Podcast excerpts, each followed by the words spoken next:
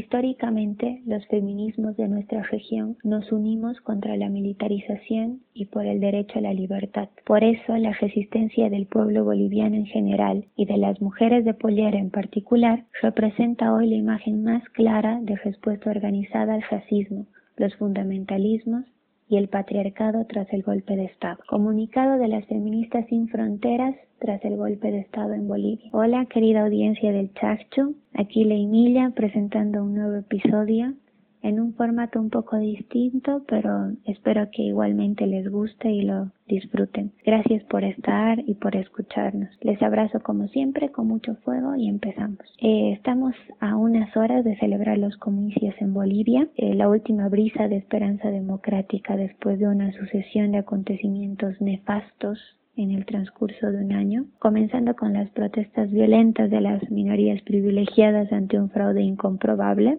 hasta el día de hoy, ¿no?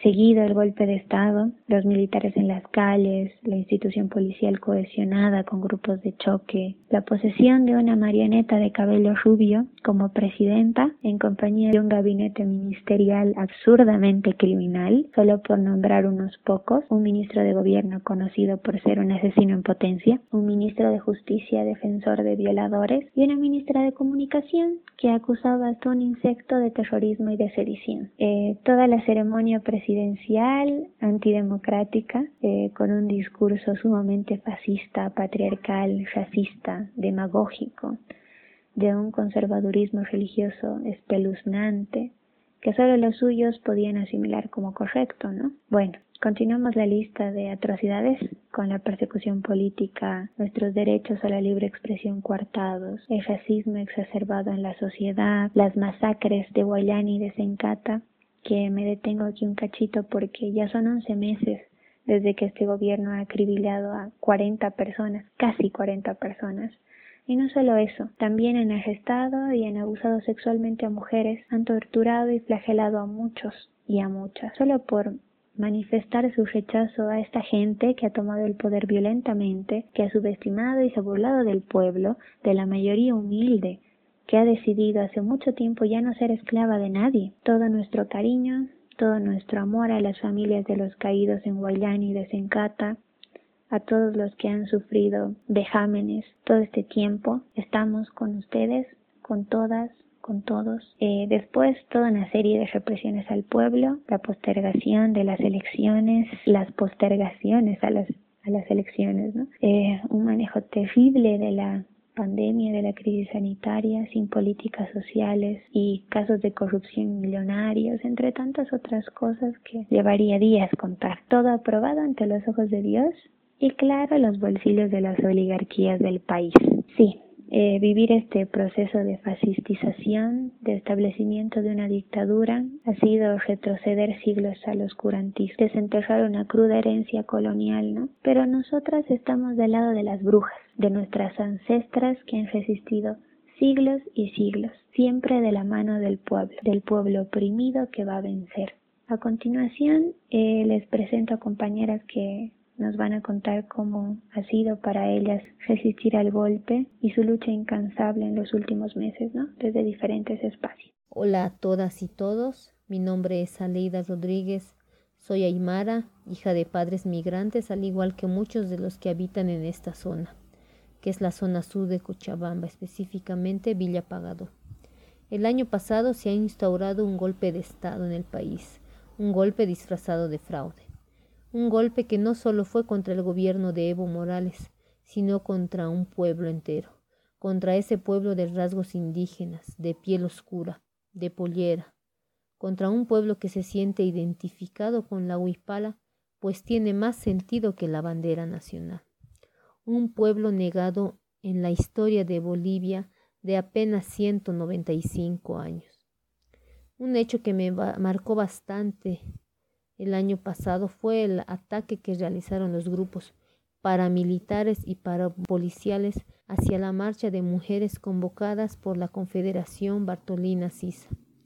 Hechos de completo odio, racismo y discriminación hacia nuestras compañeras me llevó a cuestionar el trabajo de muchas organizaciones feministas que no se indignaron por esos acontecimientos. Es ahí que la rabia, la impotencia y la indignación nos lleva a organizarnos y resistir desde la zona sur. Hemos sido coartadas, amenazadas, intimidadas, acusadas, relegadas por denunciar todos los hechos de violencia que se vivían el año pasado. Nos han ido sembrando el miedo por todo lado, pero como dijo nuestra compañera Domitila Chungara, ese es nuestro peor enemigo, el miedo. Yo lo viví en carne propia, al igual que muchas y muchos en la zona. Para empeorar la situación llega la pandemia, fruto de la ambición del ser humano. Llega en el peor momento de la historia, con un gobierno sumamente incapaz, que nos encierran por tres meses sin darnos ni siquiera las medidas para sobrellevar la cuarentena, estigmatizándonos por el mero hecho de reclamar condiciones mínimas, continuando con su persecución y combatiendo el COVID con armas.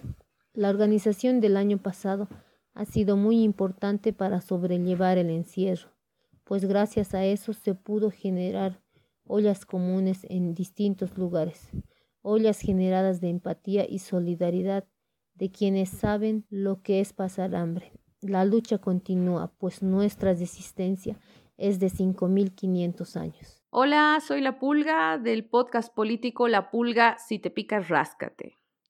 Son 11 meses del gobierno de facto.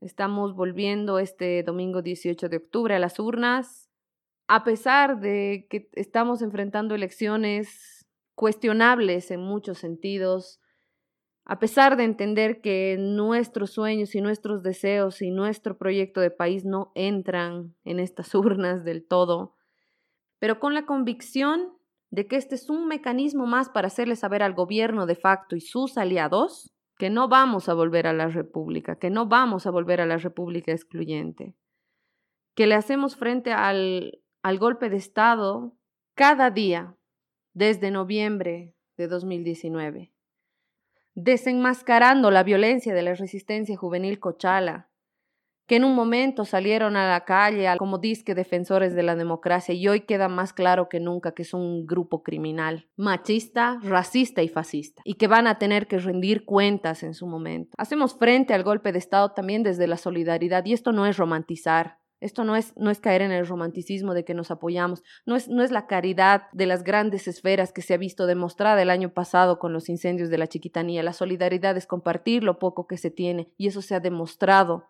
frente al abandono del Estado durante la pandemia. Una pandemia que ha estado atravesada por el golpe, pero que sin embargo hubiera sido mucho más crítica si no hubiera sido por todos estos actores y actoras de los movimientos sociales que han hecho un esfuerzo máximo, a pesar de la persecución, a pesar de la judicialización, de llevar solidaridad a los lugares donde eran necesarios. Porque sin eso no hubiéramos podido sobrevivir y sin eso no, no podríamos estar adelante. Porque esto también constituye en gran medida en romper la hegemonía del discurso de este gobierno de facto y sus aliados, los medios tradicionales, quienes posicionan que somos salvajes, que somos hordas que vamos a destruir el país, cuando somos personas que nos estamos manifestando porque defendemos la pollera, defendemos nuestra huipala y defendemos el Estado plurinacional. Así es que resistimos el golpe de Estado con esa convicción y vamos a seguir resistiendo, porque resistir también es no olvidar. La muerte de nuestros caídos en Sencata, en y la persecución política, los presos y presas políticos de este país. Resistir al golpe de Estado es mantener viva la memoria.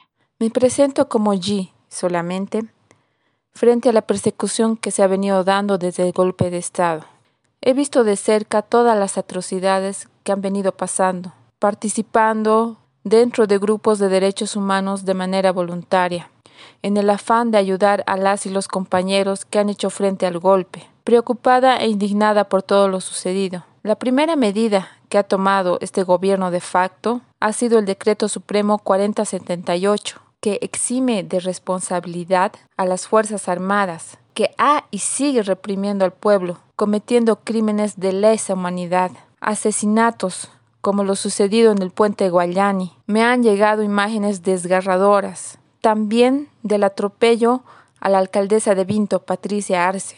He estado presente cuando la resistencia juvenil Cochala, grupo paramilitar financiado por el gobierno de facto, atacó a mujeres de pollera en la plaza principal. También he tenido contacto con una mujer joven, menor de edad, de pollera, que ha sido arrestada y violada en la policía de Cochabamba y que no ha querido denunciar por miedo a la represión.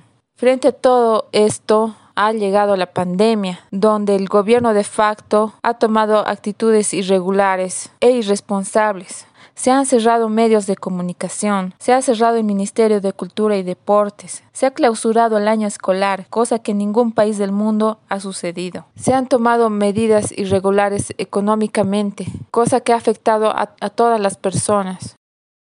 Frente a las elecciones, debido a la amenaza del gobierno de facto de convulsionar el país, es pertinente exigir se garantice la paz y la tranquilidad. Asimismo, hacer cumplir lo señalado en el artículo 21, numeral 3 de la Declaración Universal de los Derechos Humanos, que dice La voluntad del pueblo es la base de la autoridad del poder público esta voluntad se expresará mediante elecciones auténticas que habrá de celebrar periódicamente por sufragio universal e igual por voto secreto u otro procedimiento equivalente que garantice la libertad del voto, misma que se encuentra referida en la Constitución Política del Estado en el artículo 410, Romanos 2, numeral 2. También insinuar a las distintas organizaciones políticas frenar sus discursos de odio que generan violencia. Así también solicitar el acompañamiento de las Naciones Unidas con distintas instituciones que son Derechos Humanos, la CIDH, Amnistía Internacional, CELAC, se hagan presentes el 18 de octubre de 2020 para ser vedores del proceso electoral en el Estado plurinacional de Bolivia, en pro de un desarrollo normal y pacífico de las elecciones.